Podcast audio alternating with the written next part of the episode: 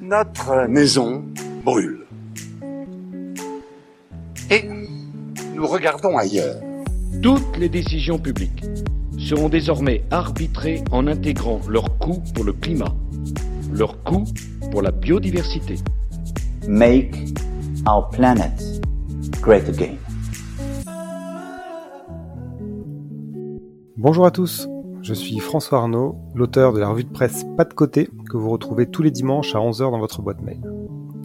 Dans ce podcast, vous n'aurez pas de grands discours, pas de belles promesses, pas de Make Our Planet Great Again, vous n'aurez que du concret.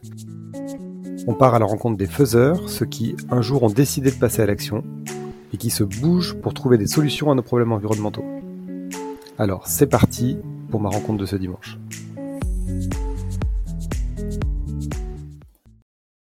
Aujourd'hui, j'ai le plaisir de recevoir dans Pas de côté Arnaud Créteau. Bonjour Arnaud. Bonjour François. Alors, je suis hyper content d'avoir cette discussion avec toi parce qu'on va aborder un sujet euh, que je connais assez mal, mais qui est absolument passionnant. Alors, je vous en dis euh, pas plus pour le moment. On part sur un petit pas de côté d'une trentaine de minutes et on va découvrir donc ce que fait Arnaud Créteau. Alors, on va commencer par euh, la petite question rituelle dans Pas de côté. Est-ce que tu peux nous dire qui tu es mais sans parler de ton activité professionnelle.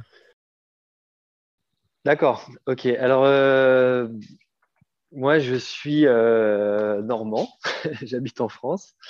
Euh, voilà, ce ce qui fait. alors, sans parler de l'activité professionnelle, oui, alors euh, non, après, ce qui, ce me caractérise, c'est que je suis assez euh, militant euh, dans toutes mes activités, pas, forcément que professionnel, même si c'est pas l'objectif d'être militant, mais l'idée, c'est vraiment de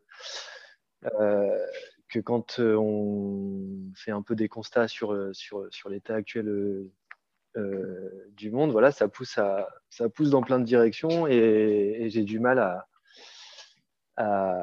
à rester de côté, quoi, justement. du moins, ne pas faire le pas de côté. Du mal à ne pas faire le pas de côté. Et, euh, et, du coup, je fais beaucoup de pas de côté, on va dire. Et, euh, et donc, ça me pousse à, à chaque fois euh, faire des choix qui sont, qui sont, qui, qui, qui sont, qui peuvent sembler pas faciles. voilà, quand on, quand on recherche simplement à être tranquille au quotidien, mais qui, euh, qui, qui pour moi sont juste indispensables parce que je ne saurais pas, euh, euh, j'accepterais mal de ne pas, les, de pas, le, de pas les faire. Quoi. Quelque chose comme ça. Alors, ce militantisme. Pas, du coup, ce n'est pas très concret, mais voilà, c'est ça. Ce, militantisme, cette, cette, envie d'agir, elle, elle, est venue comment? Comment tu t'es intéressé à ces, aux enjeux écologiques? Est-ce qu'il y a eu des déclencheurs dans ta prise de conscience? Alors, euh, du coup, c'est vrai que concrètement, ça touche pas mal l'écologie, euh, ce que je fais, mais moi, je ne euh, sais pas du tout par principe écologique ou, ou quoi que ce soit. Je pense que c'est depuis toujours que je, suis comme ça. En fait, j'accepte très mal qu'on fasse le constat de problème et qu'on ne s'en occupe pas, quoi, tout simplement. Et donc, bah, l'enjeu de l'époque, c'est quand même pas mal l'écologie le problème des ressources et l'énergie. Et voilà, si j'avais vécu une autre époque, ce serait peut-être un autre sujet, mais comme plein de monde. Donc, euh, donc euh, voilà, je ne revendique pas euh, l'écologie ou etc. Mais par contre, je fais le même constat que plein de gens, et qui est effectivement, ça pousse à avoir des comportements beaucoup plus écologiques dans le sens on détruit de ne plus détruire les écosystèmes et tout ce qui nous permet de, de vivre sainement, on va dire. Voilà. Ok. Alors maintenant que les, présentations sont faites, est-ce que tu peux nous dire concrètement ton activité professionnelle? Ok, euh, donc moi je suis ingénieur euh, de formation euh, et donc je cumule plusieurs activités mais qui sont en fait tous, toutes très très liées. donc je suis directeur technique de Solar Fire Concentration. Donc on développe des concentrateurs solaires à usage artisanal voire semi-industriel pour alimenter des activités économiques. Donc, euh, typiquement des boulangeries, euh, des activités de transformation alimentaire. voilà. Et on, est surtout bien implanté dans les pays en développement et en Afrique. parce que les enjeux là-bas ne sont, même pas des enjeux écologiques, justement, c'est des enjeux d'accès à l'énergie. mais connaissant le contexte actuel, autant offrir des réponses d'accès à l'énergie qui soient en même temps sobres en ressources, parce que sinon on va créer des problèmes pour après. Et, et donc, j'ai aussi euh, démarré une activité euh, de transformation alimentaire, donc de boulangerie et de torréfaction, euh, ici en Normandie, du coup, avec ces concentrateurs solaires-là. donc, en gros, j'ai importé ce qu'on faisait en Afrique ici, et donc, on a démarré la première activité artisanale de, transformation au solaire en Europe, quoi, ici en Normandie. Et ça, ça fait 4 ans maintenant. Euh, et, voilà, et ça commence à faire des petits. Alors, comment euh, comment t'en es venu à, travailler sur ces sujets-là? Euh, Comment elle t'est venue cette idée? Donc, en 2010, moi j'étais dans école ingénieur et on a créé du coup l'association des vagabonds de l'énergie. Et l'idée à l'époque, c'était de se dire que ben, dans une école d'ingénieur, on nous apprend à utiliser des outils d'ingénieur et pour les mettre au service de euh, n'importe quelle entreprise voudra bien nous embaucher. Moi, quand j'étais rentré dans, quand j'ai décidé de faire ingénieur, mon idée c'était, euh, je croyais qu'un ingénieur, ça devait être quelqu'un qui, euh, en partant de constats de problèmes, on va dire, pourrait essayer de les résoudre de manière intelligente en utilisant des outils évidemment qu'on aurait appris entre temps. Et en fait, c'est pas du tout ça. L'idée, c'est qu'on apprend aux ingénieurs à, utiliser des outils. Et ensuite, euh, on leur apprend aussi à être bien adaptés pour être embauchés dans des entreprises existantes. Voilà, jusqu'ici, il n'y a aucun problème. Mais le, mais le problème, c'est que euh, du coup, l'ingénieur ne réfléchit plus du tout au sens euh, de son travail et ce à quoi il, engage ses connaissances et ses capacités. Du coup, il y a vraiment une perte de sens. Et, et donc, moi, j'étais pas du tout d'accord avec ça. Donc, on a créé l'association des vagabonds de l'énergie pour aller euh, voir dans le monde tout ce qui se faisait dans le domaine de l'énergie. Pendant un an, euh, j'ai voyagé dans une vingtaine de pays. On a rencontré une soixantaine de projets euh, de tout type, quoi, hein, mais pas forcément justement que des projets dits écolos. On a été voir des mines de charbon, des champs de gaz en mer du Nord, mais on a été aussi voir des éco-villages, etc. Et l'idée, c'était vraiment de comprendre bah, qu'est-ce qui fait qu'un projet énergétique fonctionne ou pas. Quoi les années 40, euh, 50, on n'a rien inventé. On a juste développé des, solutions existantes. Et le grand apprentissage de ce voyage, ça a été de, comprendre que le problème énergétique, ce n'était pas un problème technique du tout. Parce que les solutions qui existent depuis les années 40-50, eh ben, il y a des endroits dans le monde où elles fonctionnent, il y a des endroits dans le monde où elles ne fonctionnent pas. Et pourtant, la science est la même partout. Donc, si la science est la même partout, on devrait dire que bah, tous les gouvernements, étant globalement quand même à peu près intelligents, en tout cas, euh, ont quand même des conseillers qui connaissent la science, on devrait tous faire les mêmes choix énergétiques et choisir les solutions les plus efficaces, les plus durables, etc. Et, ce serait évident. Et c'est évidemment pas ça qui se passe parce que euh, l'enjeu énergétique, c'est pas un enjeu technique, c'est un enjeu euh, de géopolitique, un enjeu économique, c'est un enjeu euh, qui dépend des habitudes sociales, des habitudes culturelles, des, représentations sociales, ça dépend des infrastructures existantes et ça dépend voilà, des projets de société et comment on donne du sens, à ce qu'on fait et ce qu'on veut faire à l'avenir. Et ça dépend beaucoup plus de tout ça que euh, de la technique pure. Quoi. Et donc ça, c'était vraiment un super apprentissage parce que ça veut dire que si on veut vraiment résoudre le problème de l'énergie, il ne faut pas enfermer des ingénieurs dans un bureau d'études et les laisser travailler et croire qu'ils vont apporter une solution à ça. Euh, si on veut vraiment résoudre le problème de l'énergie, il faut être en capacité d'accepter de repenser tout ce qui va autour. Voilà. Et donc, un des projets qu'on a rencontré pendant euh, l'année euh, des Vagabonds de l'énergie, c'est le projet SolarFire. Donc, j'ai rencontré à ce moment-là les gens avec qui maintenant je travaille sur le projet SolarFire. Donc, il y avait déjà démarré, il y avait déjà des prototypes, etc. Et là, ça a été une deuxième grande révélation, puisque tout d'un coup, grâce à ces gens-là, Eric Vicens, Eva Vicens, et puis d'autres, Will Cleaver, qui ont des parcours incroyables, j'ai compris le potentiel de la chaleur euh, solaire à haute température. C'est-à-dire que la concentration solaire, ça permet d'atteindre euh, la limite théorique de température, c'est la température à la surface du Soleil. Et après, la puissance, c'est juste une question de surface de captage. Donc on peut vraiment faire des choses incroyables. On peut faire de la transformation alimentaire qui est assez simple à faire comme on fait maintenant, mais ça peut aller jusqu'à la sidérurgie, euh, jusqu'à faire de la vapeur pour alimenter tout ce que vous voulez comme produit industriel, etc. Donc le potentiel est vraiment incroyable. Mais je, te propose qu'on reparle peut-être du, du, potentiel après. Je voudrais juste rebondir sur une chose que tu as dit. Il n'y a pas vraiment d'unanimité énergétique dans le monde, que ça dépend pas mal de, choix politiques, géopolitiques, etc. On a quand même les énergies fossiles qui, par leur praticité, leur densité, ont, tout, tout renversé sur leur passage. Oui, voilà. Bah, alors, du coup, bah, on est d'accord que les énergies fossiles, c'est un truc assez, génial, c'est une ressource qui est hyper euh, intéressante à exploiter parce qu'on peut, on peut tout faire euh, avec.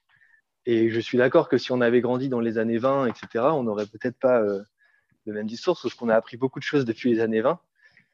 Et en tant qu'humanité, et que si, on regarde vraiment la science et si on essaie d'avoir un pragmatisme et avoir une discussion raisonnable, on comprend bien que ça, ce n'est pas une solution qui va durer encore longtemps.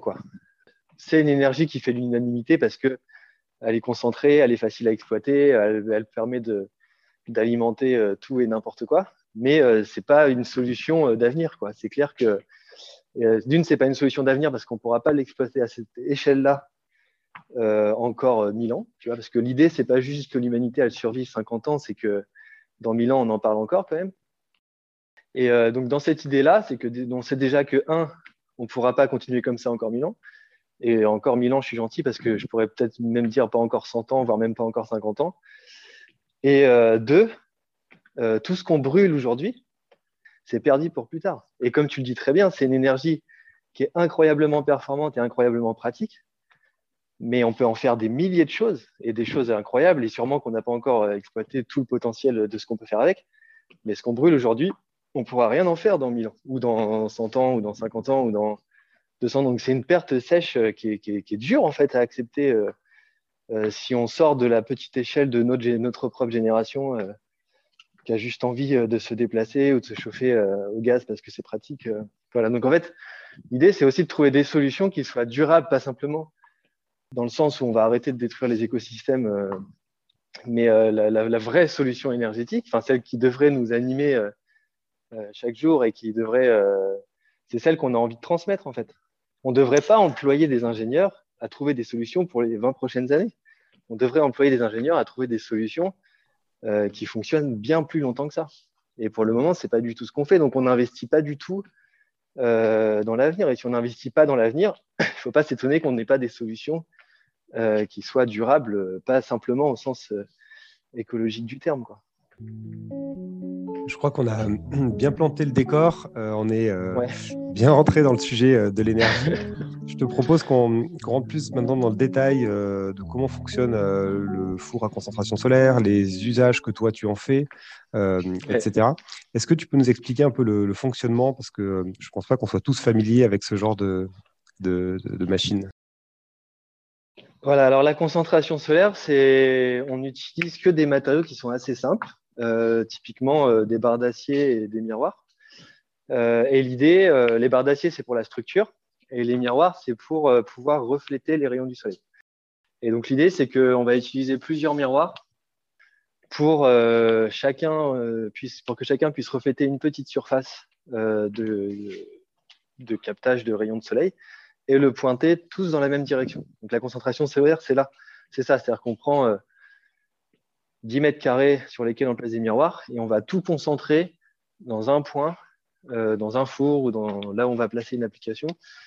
Euh, et on va concentrer peut-être 100 fois, 150 fois, euh, voire plus. C'est-à-dire qu'on réduit la surface de 10 mètres carrés à peut-être 0,5 mètres carrés. Et donc, on concentre les rayons du soleil. Et donc, ça permet, à chaque fois qu'on concentre un petit peu plus, d'augmenter la température qu'on atteint au point de concentration. Et la puissance, c'est la puissance qui est reçue sur euh, les 10 mètres carrés. Bon, il, y a, toujours un petit rendement, mais globalement, on est, on est vraiment bien euh, performant sur le rendement de concentration, si on peut appeler ça comme ça. Bon, alors, je commence ma liste de questions bêtes, euh, mais que je pense qu'on est nombreux à se poser. toi, tu le fais en Normandie. Ça fonctionne aussi bien que dans, des, dans les pays plus au sud? Alors, oui. Et ça, c'est une bonne question. C'est normal, c'est toujours la première question. Donc la, vraie bonne question, c'est pas de savoir s'il y a plus de soleil en Normandie ou pas, c'est de savoir s'il y en a assez. Et en fait, quand on veut répondre à la question s'il y en a assez, on se pose la question simplement de l'organisation euh, de l'activité.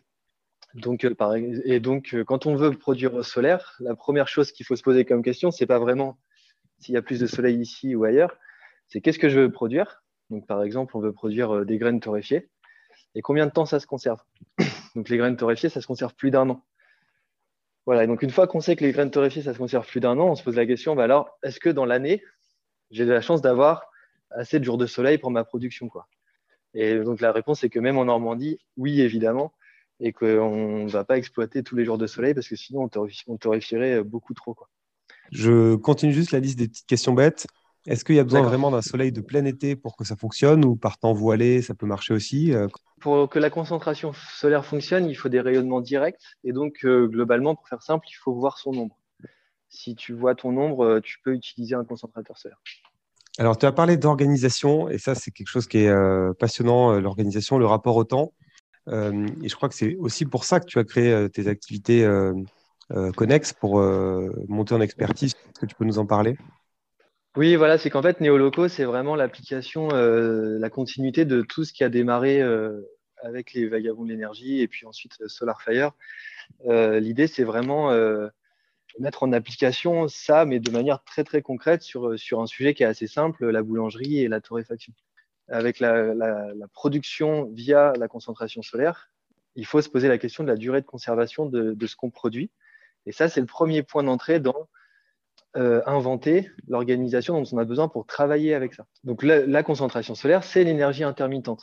Et donc la plupart des, gens euh, s'arrêtent à ça, c'est-à-dire que dans le contexte actuel, l'énergie intermittente est synonyme de euh, c'est pas viable économiquement parce que c'est intermittent. Mais à la réalité, la réalité, c'est que c'est pas du tout comme ça qu'il faut réfléchir. C'est que les énergies intermittentes ne sont pas viables dans des organisations sociales qui ont été pensées pour être alimentées par des énergies euh, toujours accessibles. Évidemment que ce n'est pas viable, puisqu'on ne peut pas alimenter euh, un système pensé pour, être, pour fonctionner avec une énergie qui est 100% euh, du temps accessible par une énergie qui, elle, n'est pas 100% accessible. Donc, il n'y a aucune surprise là-dedans. Mais la bonne manière de, de réfléchir, c'est que quand on a dit ça, c'est pas de s'arrêter et de se dire bon, bah, il n'y a pas de solution avec les énergies intermittentes. Non, la bonne manière de réfléchir, c'est bon, quelle, organisation fonctionne avec les énergies intermittentes? Et ça, c'est typique en fait de la culture d'ingénieurs qu'on a, qu'on a eu tous euh, au, enfin, au 21e siècle. C'est que qu'on met dans des laboratoires des systèmes qu'on essaye de concevoir ou d'améliorer et on essaye d'y mesurer les, tous les paramètres euh, qui peuvent interagir sur le système, et on écarte tout ce qu'on ne peut pas contrôler. Donc, on écarte le, champ social. Et là, la grande erreur est là, c'est que ce n'est pas parce que ce n'est pas mesurable que ce n'est pas significatif. Donc, ça veut dire qu'on écarte potentiellement des paramètres significatifs simplement parce qu'ils ne sont pas mesurables. Ça, c'est le problème. Et donc, avec les énergies intermittentes, c'est la même chose. C'est-à-dire qu'on dit, il y a des énergies intermittentes, ok, ça ne peut pas alimenter nos systèmes qui ont été pensés pour fonctionner avec des énergies continues, ok. Alors, on va continuer à chercher des, systèmes techniques pour avoir accès à de nouvelles énergies, etc. Puis, on va monter en complexité dans les systèmes techniques. Et on ne se pose même pas la question de savoir si, en fait, est-ce qu'il y a des organisations sociales qui fonctionnent avec les énergies intermittentes. Et donc, euh, voilà, concrètement, c'est que, bah, par exemple, sur euh, la production alimentaire de pain et de torréfaction, qui est une application très simple, mais on pourrait imaginer des applications plus complexes, c'est qu'on se regarde la durée de conservation. Et euh, bah, pour les graines, c'est la torréfaction des graines, c'est très très simple parce qu'il suffit de, une fois qu'on a compris qu'il y a un an de conservation, bah, on, juste priorise la production euh, les jours de soleil. Hein, et puis, euh, puis quand il ne fait pas beau, on fait tout le reste. Hein, parce qu'une activité de production artisanale, c'est pas 100% de cuisson en termes de temps. C'est 15% de cuisson. Puis après, il y a les livraisons, il y a l'empaquetage il y a euh, l'administratif, il y a le démarchage des clients, euh, tout, ce que, tout ce qui va autour en fait. Et donc il suffit de prioriser les tâches de production, les, jours, les tâches de cuisson les jours où il fait bon, et puis le reste se fait le reste du temps. Euh, il n'y a pas de problème de faire la comptabilité quand il pleut, quoi, par exemple. Mais un, un, artisan lambda qui a un torréfacteur à gaz, par exemple, il n'est pas organisé comme ça. C'est-à-dire que lui, il va, il va organiser son stock, quand il n'y a plus de stock, il va reproduire. Il ne va pas se poser question s'il fait beau ou pas dehors, en fait. Et... Mais quand ça fait 15 ans que vous fonctionnez comme ça, la vraie difficulté, elle n'est pas euh, d'acheter un four solaire, euh, voilà, parce que ça marche depuis les années 40, il n'y a pas de problème. La vraie difficulté, euh, elle est de savoir repenser son organisation. Comment on pourrait repenser notre organisation pour s'adapter aux énergies intermittentes dans un champ un peu plus large que la torréfaction, par exemple? Donc, je pars toujours de l'hypothèse qu'on ne va pas stocker l'énergie, parce qu'il y a toujours des pertes quand on stocke l'énergie. Et je prends l'exemple du textile, par exemple, parce que j'aime bien. L'énergie dans le textile, c'est pas les machines à coudre, c'est surtout euh, fixer les pigments. Voilà. Donc, euh, en fait, euh, typiquement, pour fixer les pigments, on trempe le tissu dans des colorants. Et ensuite, on les met sur des tables chauffantes qui sont alimentées avec de la vapeur. Donc, en plus, c'est fait dans les pays en développement où, en général, il y a quand même pas mal de. Par exemple, stocker un pantalon, il n'y a aucun problème. Donc, on peut prioriser la production les jours de soleil. Voilà et stocker un pantalon pendant deux ans. Ça, c'est pas du tout un problème technique. Il n'y a, a, pas de souci. Donc, on regarde la durée de conservation des produits. Le textile, c'est, je sais pas, 50 ans de conservation, et quand c'est bien stocké. Et ensuite, ça devient un problème de stockage. Et pourquoi est-ce que ça, pourquoi est-ce qu'on dit qu'aujourd'hui euh, les énergies intermittentes peuvent être un problème, par exemple pour le textile? C'est d'une parce qu'on ne réfléchit pas comme ça, et de deux, le vrai problème de cette solution, c'est la mode, parce qu'il euh, faut fabriquer des nouveaux pantalons tous les six mois. Mais c'est la mode, c'est pas un problème technique. Mais du coup, c'est vraiment un critère social qu'il faut, vraiment sur le côté social qu'il faut regarder ça. En fait, il y a très peu de produits qui ne sont pas de conservation. C'est quelques produits alimentaires. Et à part ça, tout se conserve. Je veux dire, euh, vous fabriquez euh, une tasse, euh, un jean, tout ça, ça se conserve. Donc, euh, c'est pas un problème, les énergies intermittentes. Pas du tout, vu que tout ce qu'on produit avec se conserve. Et le, bon stockage de l'énergie, c'est de stocker dans le produit fini. C'est-à-dire que on estime la production dont on a besoin sur l'année ou dans les deux ans à venir, et on priorise les jours de soleil, et on produit comme ça. Et après, on livre, on vend, on fait la compta, enfin, toutes, les, toutes les choses qui sont à, qui sont à faire. Est-ce que ce qui est vrai pour de la production peut s'appliquer aussi euh, sur du service ou des secteurs euh, comme euh, le transport, le chauffage, sur lesquels les besoins alors, sont, quand même, en tout cas dans nos usages, encore une fois, habituellement continus?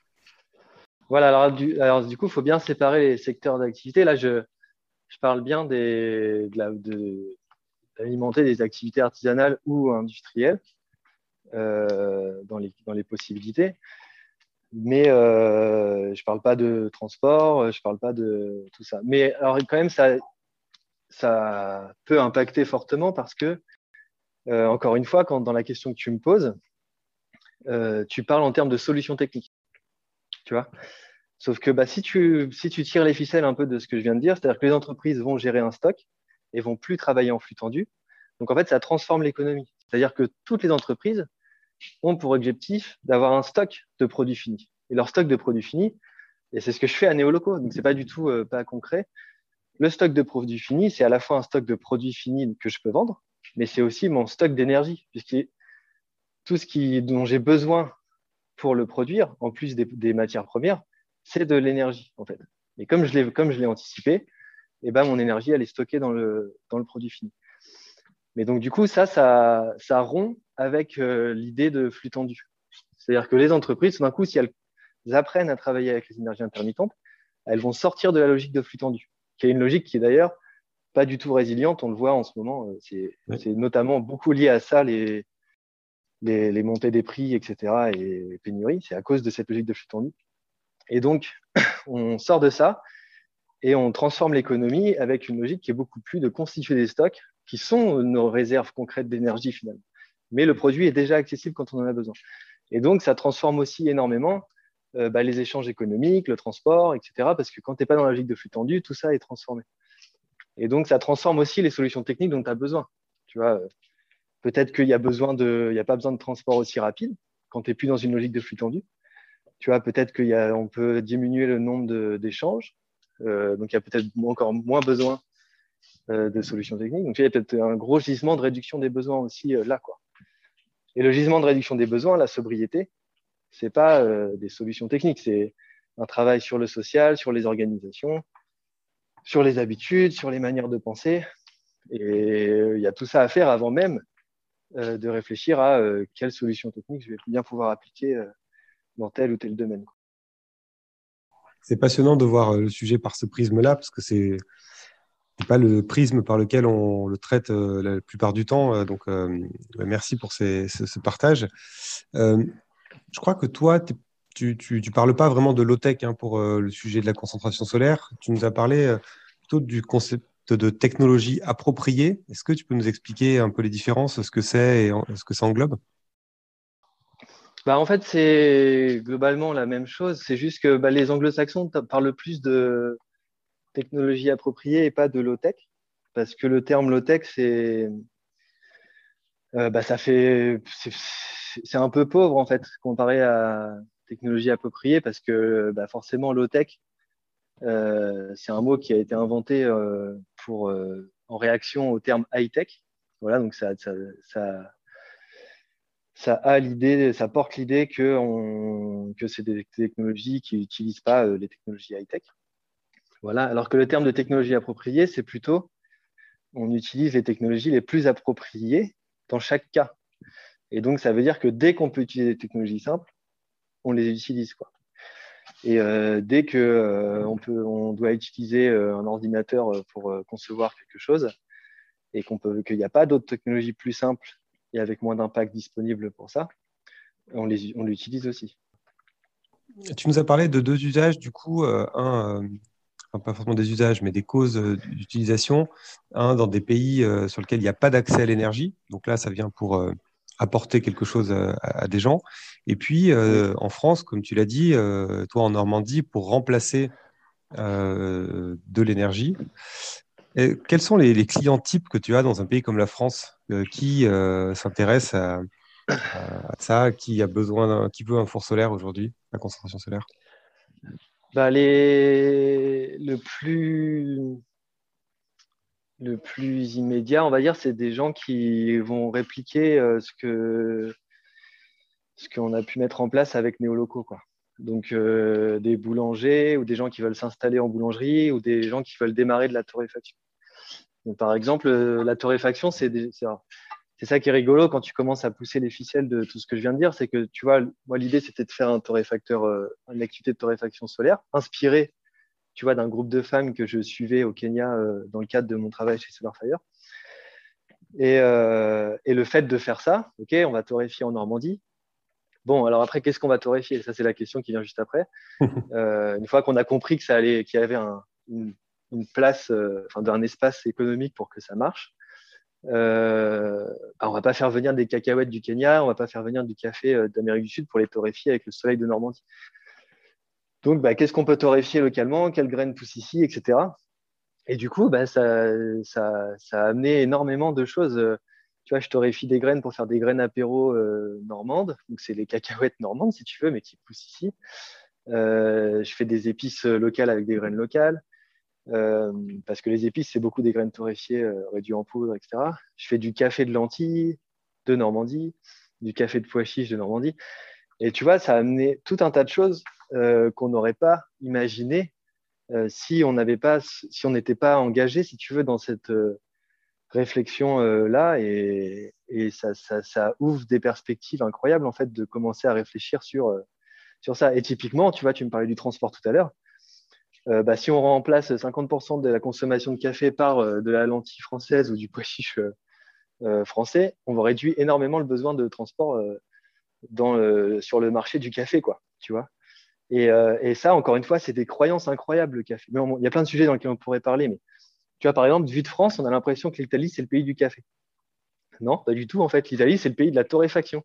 C'est-à-dire que c'est un pays qui n'a pas perdu son savoir-faire de torréfaction.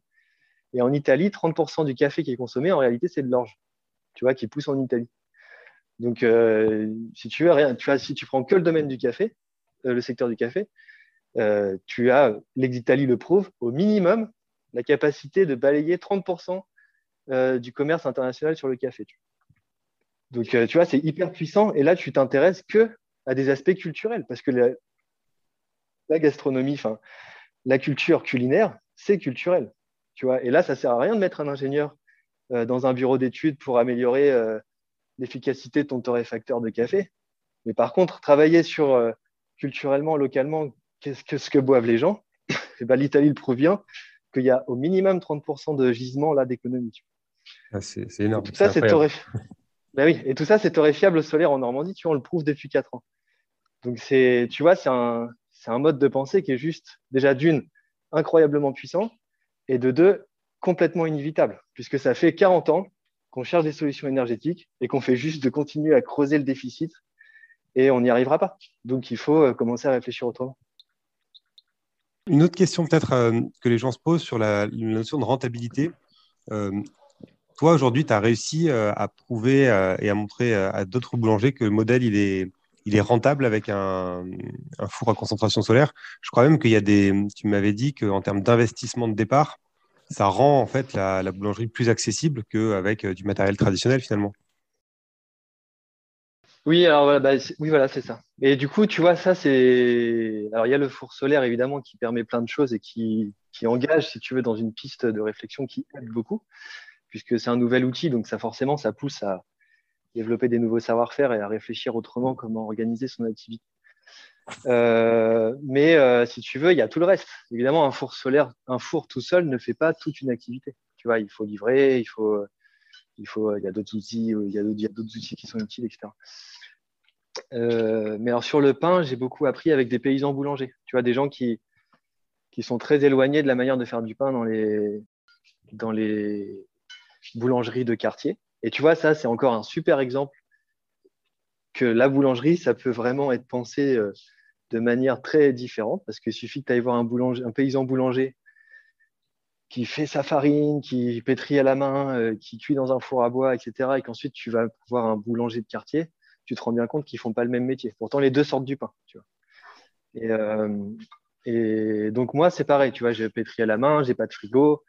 Euh, donc tout ça, j'ai pris, j'ai, pris, si tu veux, je me suis beaucoup inspiré des savoir-faire des, des paysans boulangers.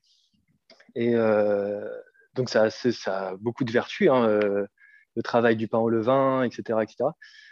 Et c'est aussi un autre modèle économique. Tu vois, donc moi, euh, si tu veux, machine solaire comprise, j'ai 40 ou 45 000 euros d'investissement à tout casser, quoi. local non compris. Tu vois, je compte pas le, bâtiment. Mais bon, moi, je fais du pain dans mon jardin et tout, donc je fais ça autrement. Mais une boulangerie traditionnelle, tu vois, de quartier, euh, tu vois, faut compter 200, 250 000 euros d'investissement. Donc déjà, tu vois, tu, on part pas euh, égal. Quand tu es sur des modèles super légers, comme ça, tu peux trouver d'autres solutions que euh, le prêt bancaire et puis, et puis, et puis voilà, des choses qui t'enferment un petit peu finalement. Parce que quand tu commences à avoir besoin du prêt bancaire, etc., surtout dans un contexte où les gens ne sont pas ouverts à des solutions alternatives, et bah, petit à petit, ils essaient d'avoir des garanties. Mais les garanties, c'est quoi? C'est qu'on va essayer de te rapprocher, rapprocher ton modèle à des choses qui font qu'on a déjà pu constater qu'elles fonctionnent. Voilà, donc c'est l'inverse de la dynamique de changement. Je te propose de passer à la, euh, deuxième question rituelle de pas de côté, euh, la question un peu hors zone de confort. Euh, alors, moi, ce que je me suis demandé, c'est est-ce qu'un passage à l'échelle est, envisageable sur ce genre de, technologie? Parce que là, tu nous as fait euh, la preuve de manière euh, spectaculaire que ça marche euh, sur ce que tu fais. Est-ce que demain, on peut envisager bah, le passage à l'échelle pour un pays entier ou pour des productions entières? Bah, Il n'y a, aucun, a aucun frein au passage à l'échelle. Toutes les technologies nécessaires pour fabriquer sont là on fabrique des choses beaucoup plus complexes tous les jours à grande échelle, euh, donc euh, ça, c'est pas un frein. Euh, l'énergie solaire, c'est une énergie décentralisée, tu vois, c'est-à-dire qu'elle arrive partout de la même manière. voilà, par exemple, en France, il y a des disparités hein, entre le nord et le sud, la Vendée, le reste, etc. Mais globalement, si tu compares au reste du monde, en France, on a quand même globalement à peu près le même rayonnement solaire partout. Donc, il n'y a, pas de, a pas de réseau de distribution ou d'acheminement d'énergie euh, nécessaire pour développer ça. Donc, tu vois, ça, c'est pas du tout un frein non plus. Euh, qui, c'est qui est un frein pour bien d'autres euh, ressources. Tu vois, l'idée n'est pas du tout de se connecter au réseau. Mmh. Hein, on utilise la chaleur du solaire partout où on a besoin de chaleur.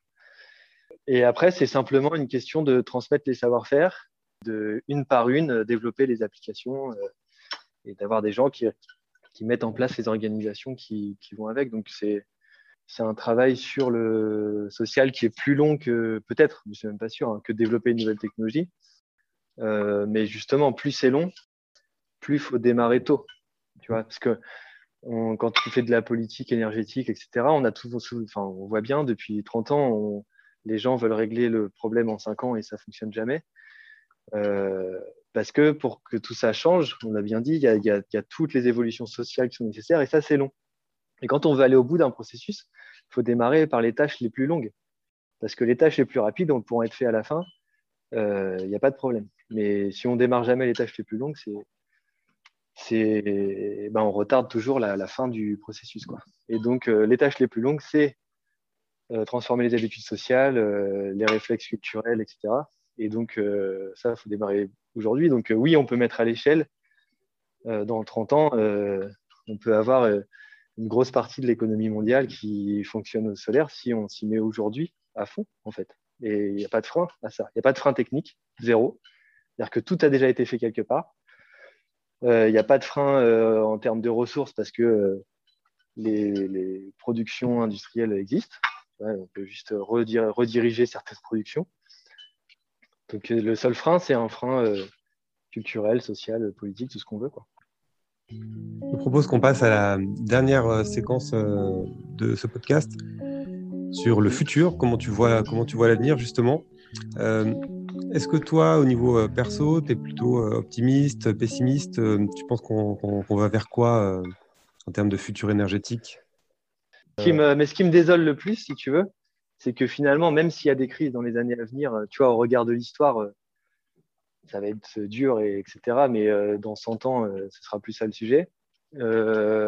c'est tout ce qu'on gaspille, en fait et qui pourrait être utile euh, pour la suite de l'histoire en fait. Tu vois, quand on brûle un litre de pétrole, ben ok c'est super, on s'est rendu au travail ou je sais pas quoi, mais euh, qu'est-ce qu'on aurait pu faire de ce litre qu'est-ce que l'humanité aurait pu faire de ce litre de pétrole dans 1000 ans, tu vois? Est-ce que c'est ça qui va faire qu'ils auront plus de médicaments? Est-ce que c'est ça qui va faire? Tu vois, on ne pense pas du tout. Euh, pense pas du tout à ça. Souvent, les gens se disent ah oui, il faut, léguer à la prochaine génération un monde vivable. Donc la prochaine génération, ils pensent à leurs enfants. Mais est-ce que c'est suffisant comme euh, horizon, tu vois? Est-ce que l'idée, c'est que nos enfants, ils survivent et nos petits-enfants, ils survivent et le reste, on s'en fout? Enfin, tu vois, la logique, il faut la continuer jusqu'au bout, en fait. Euh, si l'idée, c'est que l'humanité perdure dans le temps, bah, brûler un litre de pétrole aujourd'hui, c'est super grave parce qu'on on peut en faire des trucs incroyables du pétrole. Tu vois mais si l'idée, c'est pas ça, ok, bon, bah, on s'en fout, effectivement, on n'est pas. On va jusqu'au bout, on crame tout, on verra bien, tu vois. Mais euh, l'idée de, la génération d'après, euh, c'est les générations d'après. Et ce n'est pas les trois générations d'après. Enfin, si on commence dans cette idée-là, il faut aller beaucoup plus loin que ça. Donc ça, c'est mon point de vue. Hein. Mais alors moi, ce que j'aime bien dans la, dans la concentration solaire, tu vois, c'est que c'est comme le vélo. Tu vois, peu importe ce qui se passe euh, en termes de politique, géopolitique, tu vois, je pense qu'on ne peut pas vraiment prédire tout ce qui peut arriver. Mais dans mille ans, le vélo, ça marchera toujours pas de souci. Tu vois, peu importe euh, la politique, euh, les chaînes d'approvisionnement, euh, tout ce que tu veux, le vélo, ça marchera toujours.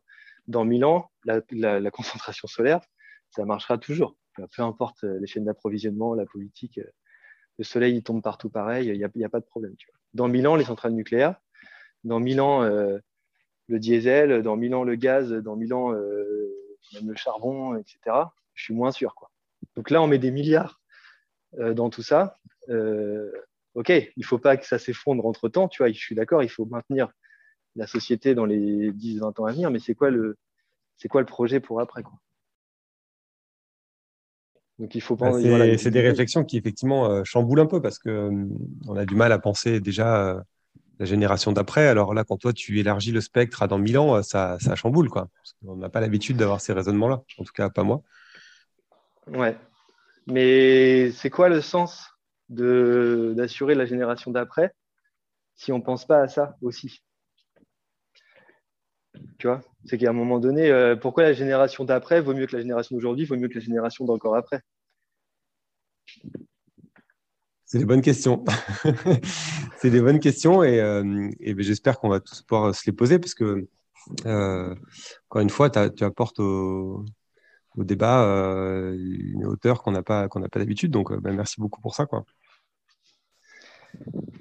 Ben, qu'est-ce qu'on peut te, qu'est-ce qu'on peut te souhaiter toi pour la suite de, tes aventures? Parce que du coup, on aura bien compris qu'il y en a plusieurs. Comment, c'est quoi les prochaines étapes pour tes projets?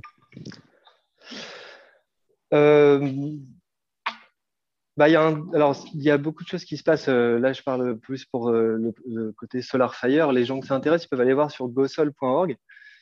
il y a beaucoup de projets en Afrique. Ça y est, ça commence à, partir. Donc, euh, plus ça va, plus il y a de, points d'ancrage et de machines qui sont produites pour alimenter des, groupes locaux. Donc, plus on multiplie les machines, plus on développe des savoir-faire, plus ça va vite, quoi. donc, il y a ça. On peut soutenir gosol.org soit en faisant connaître auprès des ONG, soit euh, si on connaît des gens un peu de la diaspora, etc., c'est bien de faire circuler euh, tout ce qui est fait là-bas. Soit c'est plutôt en France. Euh, donc il y a déjà trois autres artisans qui sont installés en France depuis un an que c'est possible. L'année dernière, il y a trois artisans qui se sont installés pour faire de la torréfaction. voilà, donc c'est pareil. S'il y a des artisans qui, qui cherchent à s'installer, à développer des projets autour de ça, c'est un peu le moment, quoi, puisque, puisque ça démarre et il y a déjà beaucoup de gens qui s'intéressent, mais c'est vrai, il y a vraiment une dynamique là, laquelle euh, qu'on peut rejoindre. Quoi. Donc il y a beaucoup de choses qui se passent, il y a beaucoup de gens qui contactent, et c'est des idées qui émergent, mais qui qui sont assez fortes et qui voilà, qui permettent à, des gens de se lancer et d'envisager les choses un peu autrement parce que euh, c'est très concret. Quoi. Tu vois, moi, quand je faisais du pain euh, pendant le premier confinement, et je ne sais pas si vous vous rappelez, il faisait super beau. Euh, il y a encore pas longtemps, je ne sais pas si vous vous souvenez, mais on nous parlait quand même, ça c'est quelqu'un qui me l'a rappelé il n'y a pas longtemps, on nous parlait quand même de la fin de l'histoire, tu vois, dans les années 90, où, c'est-à-dire que tout, le tout va bien, il ne va plus rien se passer d'intéressant au monde. Mhm. bref, tu vois, c'est pas ça qui arrive en fait. C'était pas la fin de l'histoire. Et il y a tous les enjeux climatiques, etc., à régler, etc. Et, bah, tu vois, quand tu fais ton pain, euh, là, c'était vraiment aussi euh, intéressant, tu vois, de voir ça, c'est que tout s'arrête, euh, il n'y a plus rien, tu vois, et toi, tu as ton four solaire, tout pourrait s'arrêter encore plus parce que tu n'as pas besoin des réseaux d'acheminement d'énergie et, tout ça, et tu as encore du pain qui sort du four, tu as juste besoin de farine, tu vois, mais moi, j'ai des champs de blé juste à côté de chez moi. Donc, tu vois, en termes de résilience et de capacité de, continuer, c'est fort. Donc, tu vois, il y a les idées, d'une part, qui sont, qui sont quand même assez puissantes et qui viennent pas que de moi, mais de la masse des rencontres et des gens qui gravitent autour de ça. Et euh, il y a l'observation concrète que tu peux en faire, tu vois. C'est que, ben oui, tu sors de la nourriture de ça. Et à partir du moment où tu sors de la nourriture, bah, c'est quand même plus facile. Après, tu peux sortir des produits manufacturés, tu vois, plus tard. On y arrivera. On sait, on sait le faire déjà. C'est juste que il faut, ça prend du temps à développer, à mettre, à rendre disponible ça, etc. Bah, merci beaucoup euh, Arnaud. Euh, on a vraiment fait un pas de côté parce que là on est parti euh, des réflexions qu'on n'a pas au quotidien et quand on est dans le, dans le flux du quotidien. Donc j'espère que ça aurait été aussi utile pour les gens qui nous ont écoutés que pour moi parce que moi ça m'a vraiment passionné notre échange. Donc je te remercie vraiment beaucoup d'avoir pris le temps bah, de nous expliquer ta démarche, ta vision. C'était super chouette. Et eh ben de rien. À bientôt. J'espère que ça vous a plu. N'hésitez pas à me faire des retours, des commentaires, à partager auprès de vos proches ou sur les réseaux.